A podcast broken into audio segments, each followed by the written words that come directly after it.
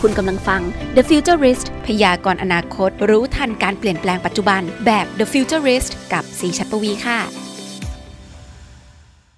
สวัสดีครับ คุณผู้ฟังทุกท่านครับ ยินดีต้อนรับเข้าสู่ The Futurist Podcast นะครับ ในสัปดาห์นี้นะครับ เราก็ยังอยู่กันที่ซีรีส์ของอ่า Startup is Life Now นะครับ ในสัปดาห์นี้นะครับ เราจะไปรู้จักกับ Startup ในหมวดหมู่ของ Healthcare หรือว่าเกี่ยวกับเทคโนโลยีทางการแพทย์ หรือว่า Telemedicine ครับ ซึ่งอ่า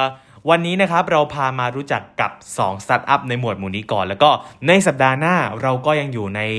อีก2สตาร์ทอัพที่เกี่ยวกับ healthcare ครับ แต่ว่าในสัปดาห์นี้เราไปดูกันดีกว่าว่า2สตาร์ทอัพที่เกี่ยวกับ healthcare เนี่ยเขามีอะไรน่าสนใจบ้าง เขามีเทคโนโลยีหรือว่ามีนวัตกรรมเจ๋งๆ ที่จะช่วยให้เราสามารถดูแลสุขภาพของตัวเองได้ดียิ่งขึ้นหรือเปล่า หรือว่ามีตัวช่วยอะไรที่ทำให้เราสามารถเข้าถึงบริการทางการแพทย์ได้ดียิ่งขึ้นนะครับ เดี๋ยวผมขอส่งไม้ต่อให้กับพี่ซีนะครับ พาคุณผู้ฟังทุกท่านไปรู้จักกับ2สตาร์ทอัพในวันนี้ครับ ไปฟังกันเลยครับ เอาละค่ะ สวัสดีทุกคนนะคะ ขอต้อนรับเข้าสู่ Startup Marketplace is live now เราเจอกันเป็นประจำทุกวันพุธ6โมงเย็นนะคะ ที่ซีจะไลฟ์สดนะคะ กับ Startup ที่จะพาให้ทุกๆ คนมารู้จักนะคะกันสัปดาห์ละ 4 คนอ่าต้องบอกว่าในธีมวันนี้ไม่อยากให้ใครพลาดเลย เพราะว่าเป็นธีมเกี่ยวกับเรื่องของสุขภาพ สุขภาพนี้มันไม่เข้าใครออกใครนะคะ เราก็ระวังตัวให้ดีที่สุด แต่ในเคสที่สถานการณ์มันไม่ปกตินะคะ เป็นสถานการณ์ที่มีโรคโควิดที่เราหวาดกลัวหวาดหวั่นใจมากมาย เราจะมีที่พึ่งในเรื่องของสุขภาพด้านต่างๆ ยังไง วันนี้ธีมของ Startup ซีน่าสนใจทุก ๆ คนเลยจริง ๆ นะคะ ในตอนนี้พาไปก่อนที่จะพาไปรู้จักกับสตาร์ทอัพรายแรกนะคะ วันนี้ต้องขอขอบคุณทางสำนักงานนวัตกรรมแห่งชาตินะคะ ที่ทำให้เราได้มีโอกาสรู้จักกับสตาร์ทอัพที่ดีๆ พาสตาร์ทอัพดีๆ สตาร์ทอัพคุณภาพ ที่เก่งๆ และต่อสู้มากๆเนี่ยมาเจอกับเราทุกสัปดาห์เลยนะคะ แนะนำให้รู้จักกับสตาร์ทอัพรายแรก ชื่อว่า Agnos เหมือนคำว่า diagnose อ่า Agnos ทำอะไรเกี่ยวกับเทคโนโลยีและนวัตกรรมทางด้านสุขภาพ ไปรู้จักกับเขาผ่านวิดีโอที่เราเตรียมมาให้ดูนิดนึงค่ะ ไปเลย คุณประพลวิทย์ ชัยวัฒโนดม CEO and Co-founder ของ Agnos Health แอปพลิเคชันที่เป็นเหมือนเพื่อนคู่คิดด้านสุขภาพ แค่พิมพ์อาการใส่เข้าไป โปรแกรมจะทำงานใน 3 ขั้นตอน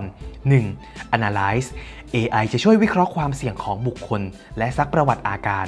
2. Select วิเคราะห์ความน่าจะเป็นของโรคต่างๆ 3. Suggest แนะนำว่าควรเข้าพบแพทย์ หรือสามารถดูแลรักษาตัวเองได้ นอกจากนี้ก็สามารถสั่งยาและตรวจหาความเสี่ยงโควิด -19 ได้ด้วย โอ้โหจัดเต็มจริง ๆนะคะ มารู้จักกับคุณวิทย์เลยค่ะ สวัสดีค่ะ สวัสดีครับ คุณประพลวิทย์ชัยวัฒโนดม CEO และก็ Co-founder วันนี้เขามาเองเลยนะคะ คุณวิทย์คะเมื่อสักครู่ได้รู้จักไปแล้วว่า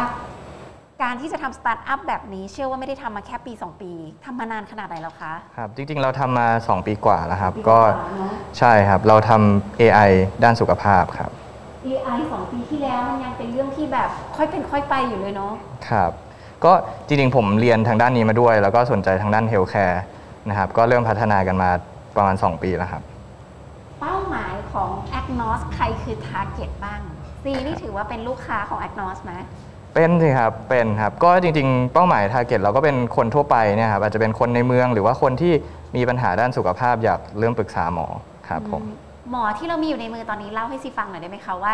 บริการของตัว Agnos ทั้งหมดที่บอกว่าเป็นเพื่อนคู่คิดทางด้านสุขภาพของทุกคนเนี่ย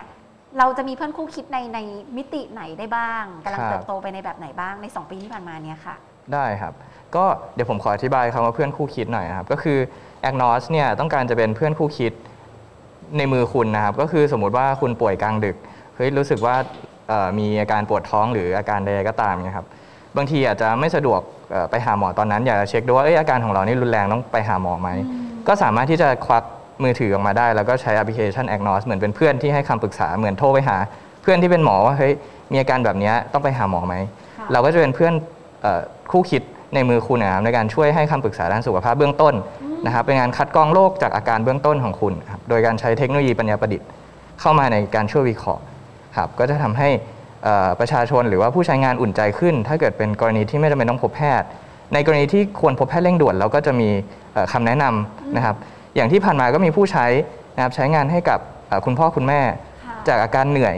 เราแนะนำว่ามีโอกาสเป็นโรคหัวใจขาดเลือดได้ ให้รีบไปหาหมอที่โรงพยาบาล ซึ่งพอไปที่โรงพยาบาลก็เป็นจริง ๆ ก็เป็นเคสที่เราถือว่าช่วยชีวิตค่ะเอ่อคนคนหนึ่งได้เลย เพราะว่าถ้าเกิดเขากลับไปนอนที่บ้านนะครับ มันอาจจะเสียชีวิตได้ ถ้าเกิดไม่ไปหาหมอทันเวลา เออบางทีนะ อาการของโรคมันเป็นแค่ตัวสะท้อนเฉยๆนะคะว่าเราอย่าไปเซิร์ช Google นะเพราะเป็นอาการโรคนี้แล้วคุณไปเซิร์ช Google ใช่หรือเปล่า มันใช่โรคนั้นหรือเปล่า เพราะว่าบางทีเนี่ยมันแสดงอาการแบบนี้แต่ไม่ใช่โรคที่คุณไป search เจอไง บางทีเราแบบอาจจะวินิจฉัยผิดถูกๆ อะไรก็ไม่รู้ว่าเจออะไรมาใช่ไม่รู้ แต่สำหรับแพลตฟอร์ม Agnos นี้แม่นยำขนาดไหนคะ AI แสดงว่าเราอาจจะใส่ข้อมูลมาจากผู้เชี่ยวชาญจำนวนมาก แล้วมีหมอจริงๆไหม แล้วมันแม่นยำขนาดไหน มีครับ จริง ๆ ทีมเราก็ก่อตั้งร่วมกับหมอเลยนะครับ ดังนั้นโคฟ o u เดอร์เรามีหมอมากมายหลายสาขาวิชา แล้วเราก็มีทีมแพทย์จากสาขาวิชาหลากหลาย ที่มาช่วยให้ความรู้กับตัว AI ของเราเพื่อพัฒนามันขึ้นมานะครับออตอนนี้ก็เราสามารถทำให้ครอบคลุมได้ประมาณ 150โรคนะครับ แล้วก็มีความแม่นยำอยู่ที่เอ่อ75-80%นะครับขึ้นจริง ๆ มันก็ขึ้นอยู่กับการใช้งานด้วย แต่ว่าเราก็พยายามทำให้มันสูงขึ้นเรื่อยๆนะครับ ค่ะในตรงนี้ครับผมช่วยคนไปกี่เคสแล้วคะตั้งแต่เปิดมา 2 ปีกว่าๆตอนนี้เยมีผู้ใช้งานไปมากกว่า 25,000 รายแล้วนะครับสองหมื่นกว่าคนเลยเหรอ ใช่ครับ เราให้บริการอ้าวแต่ว่าเป็น AI เป็นแพลตฟอร์มแสดงว่าให้บริการได้ทั่วประเทศ ใช่ครับวันได้นี้ถ้าอยู่ต่างจังหวัดแล้วมีข้อสงสัยเกี่ยวกับอาการของโรคของเราเนี่ย ก็เข้าไปใน Agnos เราใช้ได้เลย โหลดเข้าไปโหลดจาก Google Play Store Apple App Store พิมพ์ AGNOS โหลดได้เลยครับ แล้วก็ตอนนี้เรามีการให้คำปรึกษาฟรีด้วย ช่วฟงรีโควิดด้วยใช่ครับผแล้วมจะได้อะไรจากการทำแอปคะเนี่ย ก็ตอนนี้เราก็อยากจะช่วยทุกๆคนนะครับ ทุกคนก็ลำบากช่วงโควิด เราก็อยากจะเป็นส่วนหนึ่งในการที่จะช่วยสังคม ก็ให้คำปรึกษากับคนที่มีเอ่อความอาจจะไปโรงพยาบาลไม่สะดวกเนาะช่วงนี้ใช่ก็ไม่ค่อยอยากไปโรงพยาบาลกัน ค่ะหรือว่าเอ๊ะเราต้องไปตรวจไหมโควิด ก็มีคนค่ะ ถามเข้ามาหลากหลายมาก เราก็พยายามให้ให้คำแนะนำไปให้ให้เหมาะสมกับสถานการณ์อย่างเงี้ยครับ ค่ะ ช่วงนี้น่าจะเป็นโรคพารานอยเยอะหน่อยไหมเหมือนรู้สึกมีว่าดิฉันเป็นหวัดหรือดิฉันเป็นโควิดค่ะคุณอะไรอย่างเงี้ยมีมีมีเข้ามาพอสมควรครับ เราก็พยายามจะให้คำแนะนำให้ถูกต้อง ถ้าเกิดมีความเสี่ยงเราก็จะแนะนำให้ไปตรวจอะนะครับ ค่ะ เพราะว่าพอมันเชื้อกลายพันธุ์แล้วการวินิจฉัยมันจะมีการคาดเคลื่อนได้มากขึ้นไหมคะ เพราะว่าอาการมันคล้ายๆหวัดจริงๆอะเนาะบางทีมันก็ใช่แปลกใหม่จริงๆ เรื่องของโควิดเนี่ยเราก็มีฟีเจอร์เฉพาะขึ้นมาเลยเป็นอืมฟีเจอร์ในการตรวจความเสี่ยง ด้านโควิดอะนะครับ ซึ่งว้าวเราก็ใช้จาก guideline ต่างๆ ที่ทางกระทรวงเอ่อประกาศออกมาด้วย แล้วเราก็มีการเก็บข้อมูลร่วมกับสาสาธารณสุขจังหวัดนนทบุรีนะครับ แล้วก็มีการปรับปรุงตัวอัลกอริทึมในการวิเคราะห์ความเสี่ยงต่างๆ ให้แม่นยำมากขึ้นเฮ้ยเจ๋งอะทันต่อเหตุการณ์มากครับผมอันนี้ที่เป็นฟีเจอร์ในการตรวจโควิดนี่มีมานานแล้วหรือยังคะเป็นการตรวจความเสี่ยงอะนะครับ ก็คือเราเริ่มพัฒนามาตั้งแต่ช่วงต้นปีแล้วครับค่ะแล้วก็ช่วงที่ผ่านมาเราก็มีทำงานร่วมกับสาธารณสุขจังหวัดนนทบุรีมีการค่ะ เอ่อเอ่อเก็บ Data ขึ้น แล้วก็มีการแชร์ข้อมูลให้กับสาธารณสุขในกรณีที่มีผู้มีความเสี่ยงสูง เพื่อใช้ในการควบคุมโรคอะนะครับ จะทำให้เจ้าหน้าที่สามารถเข้าถึงผู้มีความเสี่ยงสูงได้ง่ายขึ้น จะได้ไม่ต้องไปแอร์โทรหาเจ้าหน้าที่อาจจะรับสายไม่ไหวเข้าใจถ้าเกิดมาผ่านช่องทางเราเนี่ยคนไหนที่มีความเสี่ยงสูงเจ้าหน้าที่จะติดต่อกลับไปค่ะเพื่อติดต่อให้มาสวอปหรือว่าแอดมิดเข้าโรงพยาบาลเลยครับอ๋อ ก็ไม่ได้ต้องแบบเจอปัญหาในการติดเตียงหรืออะไร ถ้าเกิดเป็นสาธารณสุขทนอ่านนทบุรีที่เวิร์กใช่กันคอรับยู่เราก็จะคล่เราองทำเลยงานใกล้ชิดกับทางสสจเขาก็มีการโคกับโรงพยาบาลในการที่จะส่งต่อผู้ป่วยด้วยครับโอ้พอเวิร์กดีมีระบบแล้วมีมันก็มีประสิทธิภาพมากขึ้นเยอะเลยเนาะ ครับ เคสอย่างเงี้ยพอจะแชร์ได้ไหมคะว่าอย่างเคสโควิดอย่างเดียว ช่วงนี้ต้องเป็นแบบต้องบอกว่าเป็นยอดฮิตจริงๆนะไม่อยากจะใช้คำนี้นะเป็นโรคในกระแสที่ไม่อยากเป็นกันเลย แต่ พอมาปรึกษา Agnos แล้วมีเคสไหนที่ค้นพบว่าเป็น มีครับ จริง ๆ ช่วงที่ผ่านมามีเคสที่มีความเสี่ยง ที่เราส่งต่อให้ทางสสจเยอะ พอสมควรน่าจะหลักร้อยโอ้โหที่เราส่งต่อไปให้ทางสสจเขาดูแลต่ออในการที่จะไปตรวจจริงๆนะครับตรวจสวอปผู้ป่วยเพื่อเพื่อควบคุมโรคแล้วก็มีระดับที่แบบว่า อาการหอบเหนื่อยแล้ว แต่ว่าเอ่อไม่รู้จะทำยังไงต่อดี ก็ติดต่อเข้ามาแล้วก็ประสานต่อกับทางสสจนนทบุรีให้ดูแลผู้ป่วยต่อมีอย่างนั้นมีหลายด้วเคสอ๋อใช่ครับแล้วที่คลาดเคลื่อนเรามีบ้างไหมคะ ที่คลาดเคลื่อนเออมีบ้าง เช่นเอ่อผู้ป่วยอาจจะตอบเบอร์มานิดนึงว่าแบบเออไปสถานที่บางทีเราก็ไม่รู้อะเนาะว่า paranoid นะ panic อ่าแพนิค panic พารานอยบางทีกดเข้ามาก็ โอ้โห ความเสี่ยงดูสูงมากเลย แต่ว่าค่ะพอโทรไปคุยอะไรเงี้ยครับ บางทีก็อาจจะส่วนหนึ่งก็คือ panic ก็แบบเอ๊ะฉันกลัวฉันจะเป็นก็เลยกรอกมาแบบนี้อะไรอย่างเงี้ยครับหรือว่าคาดเคลื่อนบางทีศัพท์ทางสาธารณสุขศัพท์ทางแพทย์บางทีคนทั่วไปก็อาจจะไม่ได้เข้าใจร้อยเปอร์เซ็นต์ไอ้พวกนี้เราก็พยายามปรับปรุงตาม feedback จากที่เราโทรไปหาผู้ป่วยเนี่ยแหละครับหรือว่าผู้ใช้งานเราจะได้รู้ว่าโอเค อันนี้เขาใช้แล้วเขางงนะ เราก็ปรับอัลกอริทึมให้อะไรอย่างเงี้ยครับ a g n o s ตอนนี้ที่ทุกคนดูอยู่เป็นแอปบน iOS เป็นบน Android หรือเป็นเว็บไซต์คะหรือได้หมดเอ่อตอนนี้เราอยู่บนอ่า iOS กับ Android เท่านั้นครับอ๋อเว็บไซต์ไม่มียังเอ่อแอค Agnos ยังไม่ได้อยู่ในเว็บไซต์ครับไม่ได้เป็นแบบแพลตฟอร์มบนเว็บไซต์นะคะใช่ครับ อะใครใช้ Android หาเลย A G N O S iOS ก็เหมือนกันใครมี iPhone iPad โหลดนะคะ ลองโหลดดูตอนนี้ใช้ฟรี ใครที่แพนิคตัวเองอยู่หรือญาติแพนิคมาก หาที่พึ่งอยู่ บางคนนะ ช่วงนี้เขาจะบอกว่าไม่ต้องมาตรวจ เพราะว่าถ้าไม่ได้แบบดูแล้วเป็นจริง ๆ หรือมีความเสี่ยงแบบใกล้ชิดหนึ่งต่อหนึ่งขนาดนั้นจริงๆเขาบอกว่าน้ำยาจะหมดนะคะเอ่อเพื่อป้องกันความเครียดของคุณ คุณไปติดต่อลองใช้เนี่ยแหละแพลตฟอร์มแบบ a g n o s ดูก่อนว่ามีความเสี่ยงขนาดไหน ถ้ามีความเสี่ยงยังไง ตัวแอปพลิเคชัน และเจ้าหน้าที่เองก็จะสามารถ approach เข้าไปช่วยเหลือต่อได้ด้วย ใช่ครับ ใช่ไหมครับ ครับผม นอกจากเคสนี้เพิ่มเลยได้ไหมคะ โรคอื่นๆที่หากับแอ g n o s ได้ ครับ มีโรคอะไรบ้างจากสถิติที่มาหากันบ่อย แล้วแบบช่วยเขาได้จริง ๆ เลยอะนะ ครับเอ่อมีตัวอย่างอย่างที่แจ้งไปเมื่อกี้ก็คือโรคเอ่อหัวใจขาดเลือดเฉียบพลันเนาะอาการของโรคเนี้ยบางทีคนอาจจะไม่รู้ว่าโรคหัวใจเลยเนาะใช่ครับอืมอาการโรคหัวใจขาดเลือดเนี่ยบางทีมันมาด้วยกับการเหนื่อยค่ะ ปกติ ถ้าเกิดไม่รู้เนี่ยก็อาจจะบ้างเหนื่อยบ้างอะไรเนาะใช่ก็คือถ้ามากดกับเรากดแอปพลิเคชันเราเนี่ยเราก็จะให้คำแนะนำที่เหมาะสมกลับไปอะครับว่าเอ๊ะหรือว่าควรจะเข้าไปพบแพทย์นะ ถ้าเกิดมีอาการแบบนี้ โดยเฉพาะค่ะถ้าเกิดเอ่อสูงอายุอะไรเงี้ยครับก็มันก็จะมีโอกาสเป็นโรคพวกนี้มากขึ้นค่ะเคสแบบเนี้ยเราก็มีช่วยชีวิตไปไปหลายเคสแล้วที่เราได้แนะนำให้ไปพบแพทย์เราก็เป็นจริง ๆ นะครับอืมครับจริง ๆ แล้วก็อย่างที่บอกนะคะ เคยมีประสบการณ์ตรงด้วยเหมือนกัน เพราะว่าสิรู้สึกว่าแบบ คนที่สูงอายุ บางทีเขาก็จะมีกรอบความคิดในความความเชื่อของเขาว่าเขาไปหาหมออยู่ที่นี่ไม่ได้เป็นอะไรเยอะหรอกหรือเป็นความดันอะไรก็จะคิดไป แต่จริง ๆ อาการอย่างโรคหัวใจอย่างเงี้ยบางทีเนี่ยมันไม่เข้าใครออกใครบางทีมันอาจจะสะท้อนอาการออกมาแค่วูบวูบเป็นลมหน้ามืดนิดหน่อยใช่ยังไม่รุนแรงแต่นั่นนะมันก็เป็นอีกหนึ่งภาวะของโรคหัวใจแบบขาดเลือดได้ครับนอกจากนี้โรคอื่นพวก กระเพาะกรดไหลย้อนไปได้ด้วยไหมคะ ไปคแอรับ กนอสได้ด้วยไหมคะ ไปด้วยครับ แล้วก็ตอนนี้เรากำลังจะทำระบบช่วยขัดกรองโรคทางจิตเวชด้วยสำหรับคนที่จิตเวชก็มา ใช่จิตเวชก็กำลังจะมากำลังจะขึ้นในอีกเดือน 2 เดือนเนี่ยครับ เราเราเราเลือกจากอะไรว่าเราจะไปเปิดสายไหนในการให้คำเราเลือกปรึษจาก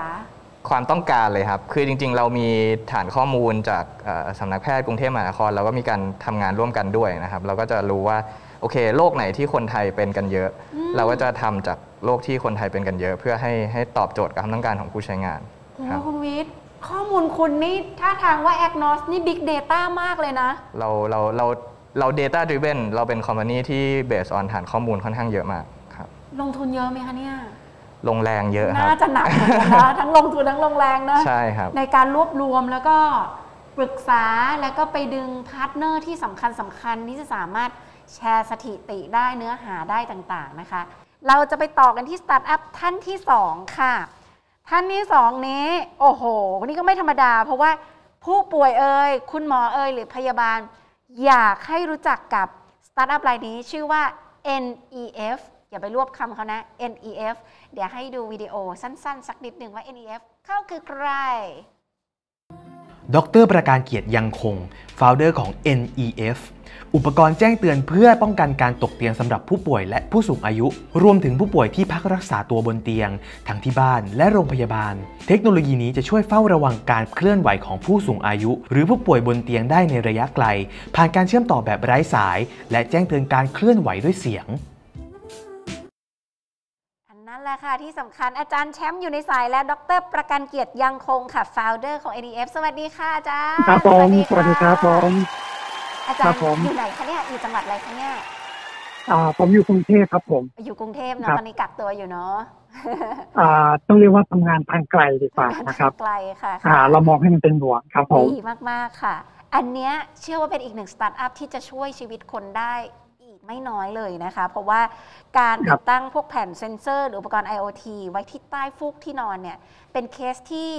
น่าจะไม่ใช่เฉพาะผู้ป่วยติดเตียงอย่างเดียวหรือเปล่าช่วยขยายความนิดนึงค่ะอาจารย์แชมป์ นะครับ ผมจริงๆอ่าชวนคุณซีเนาะชวนพวกเราคิดแบบนี้ อ่า พวกเราเคยชินดีกว่า หรือผมเรียกว่าละเลยเลยก็ได้ คุณซีลองนึกดีๆนะว่าจริงๆ เราใช้เวลาวันๆไปกับไปกับกิจกรรมอะไรนะครับอืมค่ะเนาะเราใช้ประมาณครึ่งหนึ่งหรือประมาณหนึ่งในสามไปกับกิจกรรมการอ่าเคลื่อนไหวบนเตียงผมเรียกอย่างนั้นการนอนการว่าจะนอนเล่นเล่นแปดชั่วโมงใช่เนอะเออวันละหนึ่งในสามใช่ครับอ่า คุณซีคุณซีลองคิดอย่างนี้ คุณซียิ่งอายุมากขึ้นดูแล้วจะนอนมากขึ้นหรือจะนอนน้อยลงครับ คิดว่าน่าจะนอนมากขึ้นค่ะน่าจะนอนแต่มากในขึ้นความเป็นคจรับริงเห็นคนแก่จะนอนน้อยนะ เพราะว่าเขาก็จะแบบตื่นเช้าไม่รู้เป็นแบบไหนนะคะอืมโอเคนะครับ เพราะฉะนั้นอ่าแน่นอนในก่อนก่อนหน้าโควิดพวกเราจะเห็นสังคมไทยพูดเรื่องสังคมผู้สูงอายุเยอะมากนะครับใช่ค่ะอ่าเราแน่นอนเรากำลังพูดถึงสถานที่เกิดเหตุนะครับ จากจาก รูปอินเสิร์ตชัดเจนมากคือเตียง พวกเราสังเกตอย่างที่คุณตีบอกเลย คือคนเหล่านี้อาจารย์เขาอาจจะไม่ได้ไปไปนอนหลับเนาะแต่เขามักจะทำกิจกรรมเคลื่อนไหวอยู่บนเตียงขยับดูทีวีนะครับพวกเราลองสังเกตดูเอ่อพวกเราเคยเคยทราบกันอยู่แล้ว ผมเข้าใจพวกเราทราบกันอยู่แล้ว ถ้าคุณขยับไม่ดี คุณเริ่มกดมือถือ คุณเริ่มคว้าจะหยิบโน่นนี่นั่นหรือคุณบางทีไปห้องน้ำคุณสิเคยได้ยินเรื่องนี้แน่นอน กลางคืนแล้วไม่ยอมเรียกไม่ยอมเรียกหลานไม่ยอมเรียกผู้ดูแลใช่แล้วมันเกิดเหใช่ตุที่เรารู้สึกว่า โอ้น่าแย่เลยเนาะน่าเกลียดอะค่ะอ่าเพราะฉะนั้นเพราะฉะนั้นคุณตีพอพอผมขออนุญาตใช้คำนั้นแย่อืมแต่คำว่าแย่เนี่ยโอ้โหมันมันเราไม่อยากให้เกิด เพราะฉะนั้นเราไม่อยากให้แย่ค่ะก่อนหน้านั้นเกิดอะไรขึ้น เพราะฉะนั้นกรณีตกเตียงครับ กรณีลื่นถลายหรือเสียหลัก อันนี้เป็นประเด็นแล้วเกิดเยอะมากจริงนะครับอืมอ่าที่บ้านเยอะอืม บ้านผู้สูงอายุเยอะ ที่โรงพยาบาลเยอะ แต่ก็ขึ้นอยู่กับเคสเนี่ยว่าเขาเป็นอะไรนะครับค่ะอ่าอันนี้เราพูดถึงเคลื่อนบ่อยๆเคลื่อนเยอะๆขยับไปขยับมาเราพูดถึงตกเตียง แต่มันมีคนอีกกลุ่มหนึ่งจริงๆไปไปไปดูพวกนี้มาเยอะเลยทั่วโลก มันจะเริ่มมีคำว่าติดเตียงอืมติดเตียง ติดบ้านติดเตียงพูดง่ายๆอยู่อยู่นิ่งๆนานๆแล้วมันมีคำว่าแผลกดทับเกิดขึ้นมาอ๋อนะครับ อืมอ่าผมยกเคสที่เร็วๆนี้นะครับอ่าขออนุญาตพวกเราไม่มีภาพอินเสิร์ตเพราะเป็นภาพจากโรงพยาบาลค่ะคุณซีทราบอยู่แล้วค่ะผู้ป่วยโควิดอ่าอยู่โรงพยาบาล ที่เขาจะอาการไม่ค่อยดีอะเขาต้องนอนนิ่งๆถูกไหมใช่ค่ะ โควิดนี่นอนเป็นวันหรือนอนเป็นสัปดาห์ถูกไหมครับ ใช่แล้วมันไม่ได้จะหายปุบปับเอออ่าสิ่งที่เราได้ของแถมกลับบ้านโดยที่เราพยายามจะทิ้งโควิดไว้ที่บริอ่าโรงพยาบาลแต่เราได้ของแถมกลับบ้านโดยที่เราไม่ทราบห รือถ้าเกิดเราอยู่ที่บ้านแล้วเราอยู่นิ่งอยู่ติดเตียงนานๆใครมีเคสพวกนี้เขาจะทราบเลยคำคำนั้นคือคำว่าแผลกดทับ แผลกดทับนะคะแผลกดทับแผลกดทับนี่เป็นอาการที่มันแผลเกิดขึ้นจากคนที่ต้องเป็นแผลอยู่ข้างหลังอยู่อยู่แล้วด้วยหรือเปล่าคะผมยกตัวอย่างง่ายๆอ่า พวกเราเวลาอยู่ในท่วงท่าที่ถนัดสังเกตนะครับสักพักเราจะมีเราจะมีแผลบางอย่างอยู่ที่ผิวหนังหรืออยู่ใต้ผิวหนัง เราเรียกเขาว่าฝีอืมอะ แต่แล้วเกิดอะไรขึ้นคุณตีถ้าคุณตียังนั่งทับฝีไปเรื่อยๆเกิดอะไรขึ้นครับ อักเสบอักเสบอ๋อบวมอย่างนั้นนะร่างกายเนอะเจ็บอะเสร็จแล้วพอพอเราเริ่มแก่ตัวมันเริ่มไม่ค่อยหิวแล้วสิไม่ค่อยรักษาตัวมันเกิดอะไรขึ้นอะมันเจ็บอะค่ะมันเป็นลุกลามค่ะนะครับเพราะอาการแบบนี้ก็เลยเรียกว่าอ่าแผลกดทับอืมอ่าพวกเราถ้าใครอยู่หน้าอินเทอร์เน็ตนะลองกลับไปกดดูนะครับ หลังจากหลังจากเซสชันมันนี้เขาแผลกดทับคำนี้ขึ้นมาเออค่ะรูป รูปผมบอกเลยว่าไม่สวย เมื่อสักครู่คุณคุณสีพูดคำว่าแย่แล้วนะตกเตียงเนี่ยแผลกดทับ ผมบอกเลยว่า ไม่สวยตัดแล้วเข้าเยเหมือนกันแล้วเกิดอะไรขึ้น แล้วเกิดความเจ็บปวดทรมาน แล้วพูดง่ายๆเหมือนเป็นแผลไปเรื่อยๆ จนกระทั่งเราทนไม่ไหวอืมนะครับรักษายังเพราะไงฉะนั้นนี้คะรักษายังไง ปัจจุบันคุณหมอก็ใช้วิธีการเขาเรียกศัลยกรรมแต่แต่ส่วนใหญ่ของเรียนคุณซีเรียนพวกเราอย่างนี้ มันไม่ใช่โรคที่เป็นแล้วหายเพื่อสังเกตถ้าเราเป็นแผลแล้วเราไปทำไปทับไปไปบดขยี้ไปต่อเนื่องมันมันเป็นอีกอืมมันเป็นแล้วมันจะลุกลาม ถ้ามันติดเชื้อเกิดอะไรขึ้นครับ ลุกลามใหญ่โตค่ะทีนี้ทีนี้ไม่ใช่กินแค่ยา ไม่ใช่แค่นอนพยาบาลไม่ใช่แค่เอ่อไปผ่าตัดนะครับค่ะเอ่อปัจจุบันถ้าถึง stage นั้นเรียนคุณซีเรียนพวกเราอ่าเรียกว่าเรียกว่าประคองอาการไปดีกว่าค่ะ นะครับเพราะฉะนั้นเพราะฉะนั้นอุปกรณ์เราผมเลยใช้คำว่ามาป้องกันกันดีกว่า ตอนนี้คุณหมอใช้คำว่า preventive เมดิซีนอืมเชิงป้องกันคือพูดง่ายๆถ้าเป็นเราแก้นี่ยากครับ เสร็จแล้ว เสร็จแล้วมันเกิดอะไรที่จริงๆจริงๆลองคิดไปกับผมนะสมมติคนที่เราว่าเป็นคนใกล้ตัวเราอ่าคุณซีก็เป็นคนหนึ่งที่พูดง่ายๆ working woman นะคือเราก็ต้องทำงาน แต่เราคุณซีให้ใครดูอืมญาติมาดูไห มพี่เลี้ยงมาดูไหมอะลองคิดตามกันนะอืมเสร็จแล้วคนพวกเนี้ยเอาง่ายๆเราก็มีความรู้สึกวิตกนะคุณซีว่าแบบค่ะเขาดูเราดีเขาเขาดูคนที่เรารักดีไหมเอาพูดกันตรงอืมๆผมเลยเรียนพวกเราว่าอย่าบอกว่าคนเหล่านั้นไม่ช่วยเราดูค่ะแต่คนเรามันมีลิมิตดูก็ดูเพราะฉะนั้นใส่เขาใจดูเอาใจใส่ก็อีกเรื่องหนึ่งอืมถูกเขาดูได้ไม่ยี่สิบชั่วโมง เขาต้องพักผ่อน เขาต้องกินต้องทำอะไรค่ะนะครับ ในขณะที่ คนที่เรารักเขาเขาเขาจะตกเตียงมีโอกาสตกเตียงเขามีโอกาสเป็นแผลนะครับนั่นก็เลยซึ่งคำถามคือเป็นที่เลยของแผ่เป็นที่มาซ็นซอสำร์คัญเลยตัวนี้ใช่เพราะถูกต้องนะครับ ก็เลยเนี่ยที่ผมใช้คำว่าบุคลากรทางการแพทย์ไม่ไหว อันนี้ผมไม่ได้พูดนะคือที่ที่ที่เอ่อเราเรียกแคร์กิเวอร์หรือนางพยาบาลพวกเราลองคิดดูตอนเนี้ยไม่ไหวแล้วเอ่อเหนื่อยมากเราแล้วไม่ไหวไม่ไหวอะไม่ไม่ไหวในหลาย ๆ เรื่องแล้วเราบอกว่า เนี่ยครับ จำนวนในประเทศไทยคุณซีลองดูนะพวกเราลองดูเตียงมันเยอะอะมันจะดูไหวเหรอพยาบาลจะผู้สูงอยุไทยโอ้โหเยอะใช่นะครับค่ะนี่สไลด์ถัดไปปัญหานี้พวกเราทราบดีนะครับ ปัญหาไม่ใช่แค่ประเทศไทยนะคุณซีปัญหาระดับโลกค่ะเนี่ยลองดูตัวเลขสิเจ็ดสิบปีขึ้นไป โอกาสเป็นแผลกดทับนะครับ เสี่ยงเสียชีวิตเลยเหรอสี่ถึงหกคะเท่าแผลกดทับนี่ เสี่ยงเสียชีวิตถึงสี่ถึงหกเท่าเลยเหรอคะประเด็นคือเมื่อ เมื่อลองเราซิมกันดูนะถ้าเป็นแผลเป็นฝีแล้วมันลุกลาม แล้วมันไม่ยิวอะจริงคนแก่เนาะก็ผมเชียร์ป็นงไงก็จะๆผมเชียร์คุณซีหลังจากเอ่อหลังจากเซสชันนี้เราไปกดดูแผลกดทับแบบอือหือคือ มันแทบจะมันแทบจะรักษาโดยเฉพาะยิ่งผู้สูงอายุครับค่ะเอาละยากมากเพราะฉะนั้นเพราะฉะนั้นภาพนี้สำคัญขออนุญาตดูนิดเดียวขวาล่างคุณซีเห็นเนาะแล้วเราพอพอจะเห็นภาพอ่ามโนภาพได้ว่าตามได้เข้าใจได้ร่วมกันว่าไอ้ตำแหน่งเมื่อสักครู่คือตำแหน่งที่มันร่างกายเรากด ร่างกายเราไม่ได้เป็นค่ะเป็นเลโก้ไม่ใช่นอนและตัวเสมอกันมันจะกดบางจุดครับคำถามก็คือว่าแล้วแล้วเราจะรู้ได้ยังไง เราจะรู้ได้ยังไง ว่ามันตรงไหนเราจะดูได้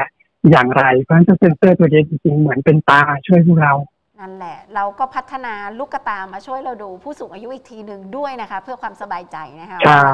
ถ้าเราใส่เซ็นเซอร์ติดตั้ง IoT ตัวนี้ไว้ใต้ฟูกที่นอน จะช่วยป้องกันการตกเตียงของผู้สูงอายุที่เราดูแลอยู่ที่บ้านได้ ว่าแต่เซ็นเซอร์ตัวสำคัญนี้มากอยากรู้ว่าสำคัญมากคุณเซขายได้เลยไหมคะสอาจารย์แชมป์ขายได้เลยครับเท่าไหร่คะขายได้เลยครับแวขายไปเยอะแค่ไหนแล้วคะอาจารย์แชมป์อ่าปัจจุบันผมเรียนพวกเราว่าเราเราไปอ่าให้พันธมิตรทางการตลาดนะครับ ชื่อว่าบริษัทพลาเมาเขาขายเตียงเขาเป็นบริษัทขายเตียงอยู่แล้วนะครับอ่า ก็มีโชว์รูมอยู่ที่ศรีนครินทร์ท่านใดมีโอกาสนะครับ ก็ก็ลองติดต่อไปแวะเวียนนะครับ เดี๋ยวตอนท้ายเราจะมีขึ้นเบอร์ให้นะครับอ่าลองพูดคุยกับเขาลองไปลองไปเล่นดูนะครับ ลองไปเล่นดูไปไป demo ดูนะครับ ระบบนี้ดียังไงผมเสริมอีกนิดนึงหลายท่านบอก อาจารย์อาจารย์มาจากสถาบันวิทยาการหุ่นยนต์ภาคสนามหรือ FIBO ค่ะทำไมเราไม่ทำหุ่นยนต์ติดตาเขาอีกที่ซีบอกติดตาอืมผมเคยเจออาม่าบางทีผมเอากล้องไปส่องครับค่ะ อาม่านี่เทศเทศผมเลยครับอาม่าไม่ชอบอาม่าไม่ชอบให้ใครแบบอามารู้สึส่อกงใช้ยากเหมือนเปิดไฟปิดไฟนะแค่เปิดปิดสวิตช์ก็จบแล้วไม่ต้องมาเยอะแยะกับอาม่าใช่ไหมคะครับอาม่าไม่ชอบสุดคือไม่ชอบมีความรู้สึกโดนกล้องส่องครับอ๋อไม่เพราะฉะนั้นชไอ้บสตเจ้าล์ตัวเนี้ยอ่าว่าไอ้เจ้าตัวเนี้ย มันไปอยู่ใต้ฟูกอะอาม่ารู้สึกเฉยเฉยชิวชิวอืมๆไม่ใช่ไม่ได้มีใครมองชัด ค่ะ แอบไว้นะครับ อาม่าไม่รู้สึกกดดันมากนะคะ ตอนนี้ใช่ ซื้อมีส่วนลดด้วยเหรอคะ ดีจังเลยค่ะสำหรับคันบ้านไหนอ่ามีมีผู้สูงอายุซื้อไปติดตั้งเองง่ายๆเลยไหมคะอาจารย์แชมป์ครับผมก็สตาร์ทอัพนะครับ marketplace ก็เชียร์ให้พวกเรามี hot deal ผมก็เชียร์ให้พวกเราอ่าซื้อไปดูแลนะครับ คนที่เรารักนะครับ ก็ขั้นตอนง่ายๆครับ ก็อ่า สแกนตัว QR code เนี่ยนะครับแล้วเราก็ติดต่อไปที่บริษัทพาราเมลนะครับ ก็บอกว่าเนี่ยมาจากสตาร์ทอัพนะครับ marketplace ของคุณซีนะครับก็รับส่วนลดไปเลยนะครับเย้อยากให้ลองไปไปลองใช้ ไปลองเล่นมันดูแล้วเราจะรู้ว่าเฮ้ยมันช่วยเราอย่างไงนะครับ ก็ลดภาระอ่าพวกเราด้วยบุคลากรทางการแพทย์ด้วยผู้ดูแลด้วยนะครับคค่ะ ขอบคุณอาจารย์แชมป์มากๆเลยนะคะแล้วไว้โอกาสหน้าเดี๋ยวมีโอกาสจะได้เจอกันตัวเป็นๆบ้างนะคะ ขอบคุณค่ะยินดีครับ เป็นยังไงกันบ้างครับกับ 2 สตาร์ทอัพที่ผมและพี่ซีได้พามาให้ทุกคนได้รู้จักกันในวันนี้หวังว่าทั้ง2สตาร์ทอัพนี้จะเป็นส่วนหนึ่งที่ ช่วยให้คุณสามารถดูแลสุขภาพของตัวเองได้ดียิ่งขึ้นนะครับ หากว่าคุณผู้ฟังท่านไหนนะครับ อยากได้ข้อมูลเพิ่มเติมเกี่ยวกับสตาร์ทอัพทั้ง2สตาร์ทอัพในวันนี้ เขามีโปรโมชั่นอะไรมาแจกบ้างก็สามารถไปดูข้อมูลเพิ่มเติมได้ครับในเพจ Ceemeagain หรือว่าเพจ Startup Thailand นะครับสำหรับสัปดาห์หน้านะครับ อย่างที่ผมได้บอกไปแล้วเมื่อตอนต้นรายการครับว่า เรายังอยู่ในหมวดหมู่ของ Healthcare อยู่กับอีก 2 Startup นะครับในหมวดหมู่นี้ ซึ่งเขาจะมีนวัตกรรมหรือเทคโนโลยีอะไรเจ๋งๆ ที่จะมาเป็นตัวช่วยให้เราสามารถดูแลสุขภาพของเราได้ ก็อย่าลืมติดตามใน The Futurist Podcast ตอนต่อไปนะครับ ท่านสามารถฟังแบบสดๆได้นะครับ ที่วิทยุราชมงคลครับ FM 89.5 MHz หรือว่าถ้าฟังแบบสดๆไม่ทันก็สามารถฟังย้อนหลังได้ครับ ที่ c m e a g a i n Podcast ในทุกๆ ช่องทางครับ ไม่ว่าจะเป็น Apple Podcast Spotify หรือว่า SoundCloud ครับสำหรับวันนี้นะครับผมต้องขอลาไปก่อนแล้วเจอกันใหม่ใน The Futurist Podcast ตอนต่อไปนะครับ สวัสดีครับ และคุณสามารถกลับมาติดตามฟังพอดแคสต์ดีๆที่ช่วยพยากรณ์อนาคต รู้ทันการเปลี่ยนแปลงปัจจุบันแบบ The Futurist ให้ทะยานสู่โลกอนาคตได้อย่างก้าวหน้าและมั่นคงนะคะสำหรับวันนี้ สวัสดีค่ะ